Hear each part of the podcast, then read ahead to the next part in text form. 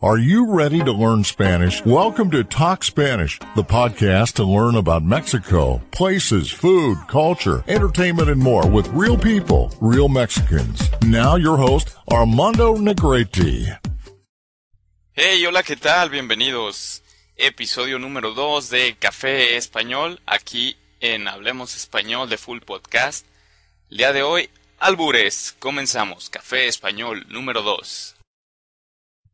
Hola, damas y caballeros, sean ustedes bienvenidos a Hablemos Español. Su servidor, el camarada Armando Negrete, en estos micrófonos les agradece ampliamente por sus comentarios que dejaron en la página. Al finalizar este programa, yo especialmente les daré las gracias a cada uno de los que comentó. El día de hoy vamos a hablar sobre albures. Si alguna vez escucharon esta palabra, es algo, es como decirlo, es algo muy común en México eh, la palabra albur quiere decir em, con doble sentido, algo que, algo con picardía, con, con principalmente con contenido sexual, ¿no? Entonces es, es una palabra que significa algo, pero tiene un sentido diferente dependiendo la forma en, en la que se dice. Entonces, un albur es, en México, an albur is a pun or a double entendre, in which one of the possible meanings usually carries se sexual undertones. It's very common among groups of predominantly male friends. However, it is it used considered rude or distasteful. So, si ustedes quieren ser educados, if you want to be polite, don't use it. But if you want to engage with other people here, it will be um, a better way to to improve your Spanish and, and learn uh, these kind of things. Okay, I don't know if you like to speak in, in English. Well, try to speak in, in English, or should I just uh, just follow the Spanish so you can hear more words in Spanish? But um, for this show, I will talk most in Spanish because I don't know how to to translate the the slang of uh, the albur. Okay, so welcome. Me encontré un artículo muy interesante en chilango.com. Chilango es algo para referir a los capitalinos, a un una cierta clase de capitalinos, no todos, pero pues es una palabra que en todo México se entiende que es como una persona con cara de chango y cuerpo de chile. Es lo, lo básico. Bueno, en esa página chilango.com, chilango.com, encontré este artículo, el cual este, usaré con fines educativos para enseñarles cómo, cómo alburear los diferentes tipos de doble sentido que tenemos en la lengua española. ¿Ok? Como por ejemplo, cuando los nombres de, de alguna persona significan algo gracioso o quieren decir algo sugestivo. Cuando, cuando te digan algo y, y, no entiendas qué es, también tiene un contenido sexual. Eh, alguna reflexión filosófica, eh, algunas comidas que, que pueden contener contenido sexual y más. Todo eso en, en este episodio. Bienvenidos. Eh, comenzaremos con algunos nombres de albur. Ok, tenemos el siguiente nombre. Alma María Rico. Tal vez digan, no, pues Alma María Rico, ¿qué tiene de, de raro? Ok, bueno, si juntan, si juntan la palabra alma y María, y bueno, separan al Mamaría. Mamaría quiere decir chupar, succionar, eh, suck, eh, algo, ¿no? O sea, y aquí en México mamar es chupar el pene. Entonces, el apellido, apellido rico, es un apellido, pero también es algo like um, yummy, rico, placentero. Entonces, Alma María Rico es un albur. ¿Ok? Entonces, como este nombre, hay otros, otros más, ¿no? Como por ejemplo Benito Camelo. algo muy básico y que aquí los niños de primaria conocen muy bien. Benito Camelo, si lo separan y lo juntan, puede ser ven y tócamelo, tócame el miembro, tócame el pene, touch my dick. Benito Camelo, es el nombre de Benito con el apellido Camelo, aunque no estoy seguro si en realidad existe o solo es mera invención.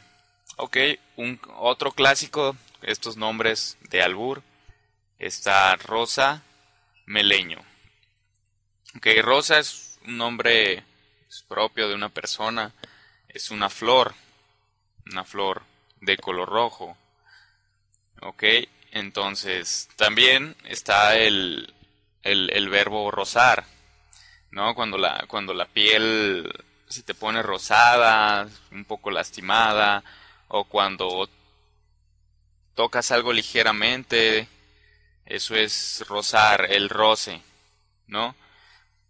El, y el decir rosa meleño quiere decir que, que toques, que acaricies el leño. ¿Y qué es un leño? Pues una forma vulgar de decir pene, ¿no? Viene siendo un tronco de madera, eso es un leño. Entonces, todos los albures y, y bueno, no todos, la mayoría de los albures son referentes al, al, al, pene, al miembro, a veces uno que otro a la vagina, ¿no? Pero estos fueron algunos ejemplos de nombres con albur. La creatividad mexicana no tiene fin para hablar de de sexualidad. Entonces, algo muy común aquí en México, por lo menos entre niños de primaria y personas que se crean graciosas con un humor inocente, por así decirlo, está la, la siguiente, ¿no? Telas poncho.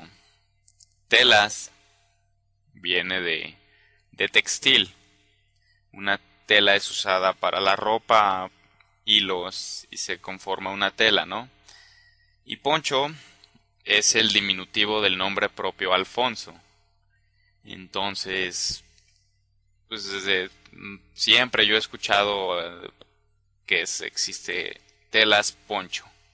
La combinación de esas dos palabras quiere decir que te van a ponchar algo, le van a sacar el aire, te van a picar algo entonces, referente a, puede ser los pechos, puede ser las, las bolas, te las pinchan, T, porque es como el, la acción de T, de voy, las, el, indicativo, y poncho, de, de, de ponchar, de pinchar.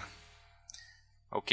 Entonces, algunas respuestas que pueden utilizar a, cuando los quieran mandar a, la, a, a, las tiendas, a la telas poncho, a comprar telas con poncho, pueden decir, no, mejor a tela de Java, tela de Java irlandesa, o tela de Java estampada, o tela estilo taurino, tela toro.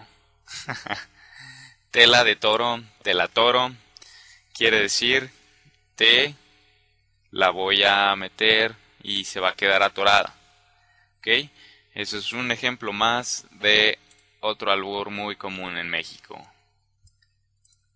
Ahora vamos con algunas reflexiones filosóficas que se las dejo para que las escuchen con calma y díganme si las entienden o no. Ok, son unas preguntas que son de, de chilango.com el, el post, el blog se llama, más bien el, el post se llama Albures de Emergencia. ¿Cuántos pecados comete un chile? ¿Qué te gustaría más? ¿Todo adentro o nada afuera? Si me cayera en un mar de leche, ¿me sacarías? Muy bien, esas son tres preguntas.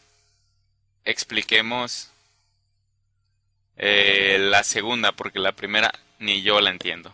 Hay muchas cosas que ni un nativo mexicano puede entender a menos de que se junte con otras personas ya maleadas, ya con conocimientos al respecto.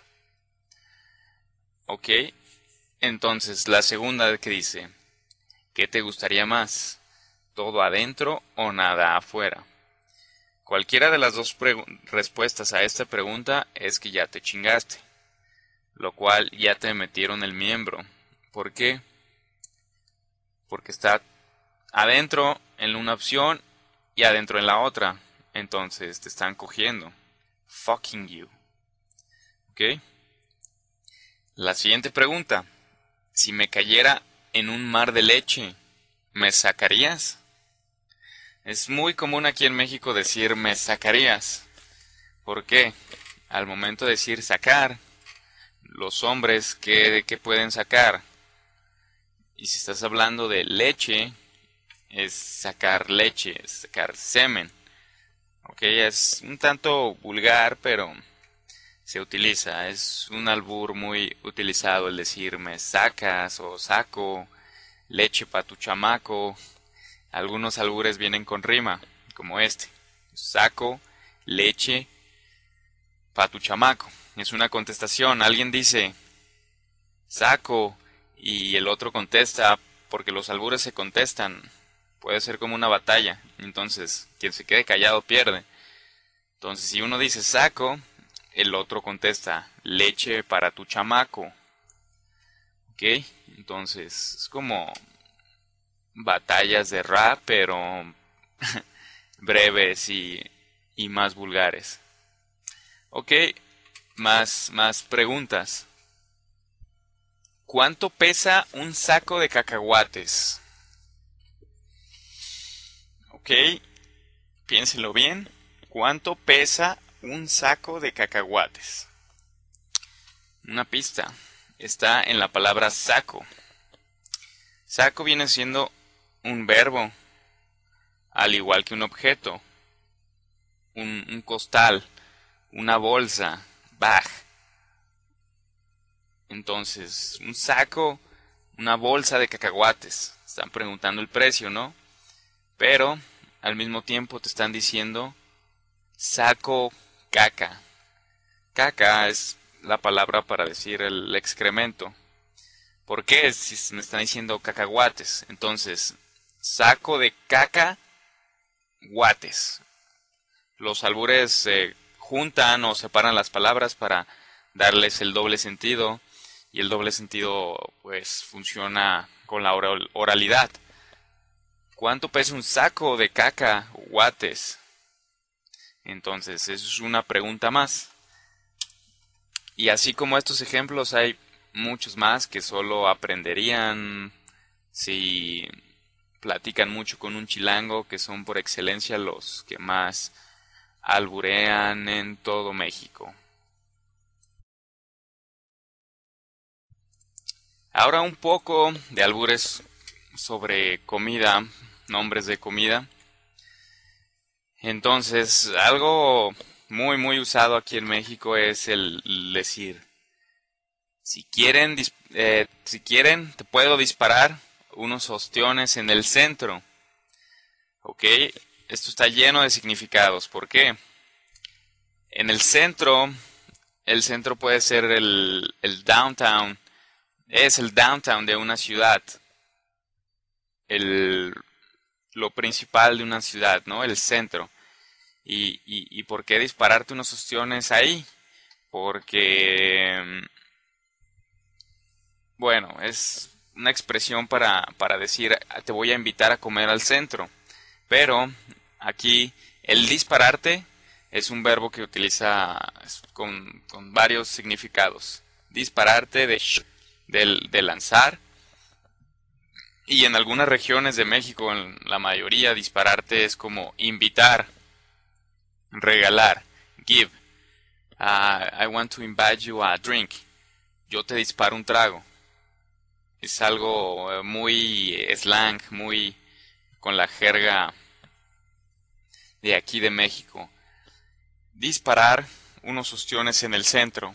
El contenido sexual de esta de esta oración es venirte, rociarte, chorrearte, arrojar semen en el centro, en el centro del cuerpo, que viene siendo la, zona genital o el, ombligo, ¿no?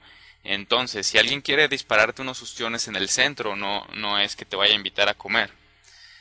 Pero las respuestas para esta, esta oración, ustedes pueden decir, no, mejor unas picaditas de aguacate o unas pellizcadas de huevo o un relleno de tripas. ¿Ok? Entonces, si entendieron esto, unas pellizcadas de huevo, este, las pellizcadas son un alimento, este, con masa, no importa, es un alimento tradicional. Entonces, también es el apretar con las uñas algo, con los dedos, eso también es una pellizcada. De huevo, pues el alimento de la gallina, más bien el, pues, los huevos de, la gallina, que es un, alimento, pero también aquí en México la palabra huevo es my balls, my, mis, mis huevos. Entonces, unas pellizcadas de huevo es que mejor agárrame los huevos, mejor agárrame mis my balls, touch my balls. Y bueno, relleno de tripa. Muchos alimentos van rellenos, ¿qué quiere decir? Que adentro de, la tortilla, del pan o de la carne traen otro ingrediente, están, tienen relleno, puede ser relleno cremoso, relleno X, muchos rellenos. En este caso, el decir relleno lo están aplicando como un verbo. Un verbo de yo relleno mi tripa. Te relleno a ti de tripa, relleno de tripas. Entonces quiere decir yo te la meto. En pocas palabras es yo te la meto. Y como estos ejemplos pueden encontrar muchos, muchos más, el artículo está ahí en chilango.com y pueden investigar por albures mexicanos. Entonces, muchas gracias por haber eh, escuchado eh, mi, mi podcast de esta semana, donde trataré semanalmente agregar un nuevo podcast. Estuve ausente por un mes, pero espero y, y esto siga. Por favor, dejen sus comentarios en la página, en las redes sociales, que la página es fullpodcast.com. Pueden encontrarnos en Facebook como Full Podcast es una comunidad. Ahí subiré consejos de, ortografía, de palabras y contenidos que a ustedes, personas que están mejorando su español, les pueden servir. En Twitter pueden seguirme como Armando NC, Armando NC en, en Twitter. Y por favor, comenten, opinen, díganme qué les gustaría aprender de México. Yo con gusto podría hacer un capítulo especial para sus peticiones. Hasta la próxima. Thanks for listening to the podcast. Until the next episode.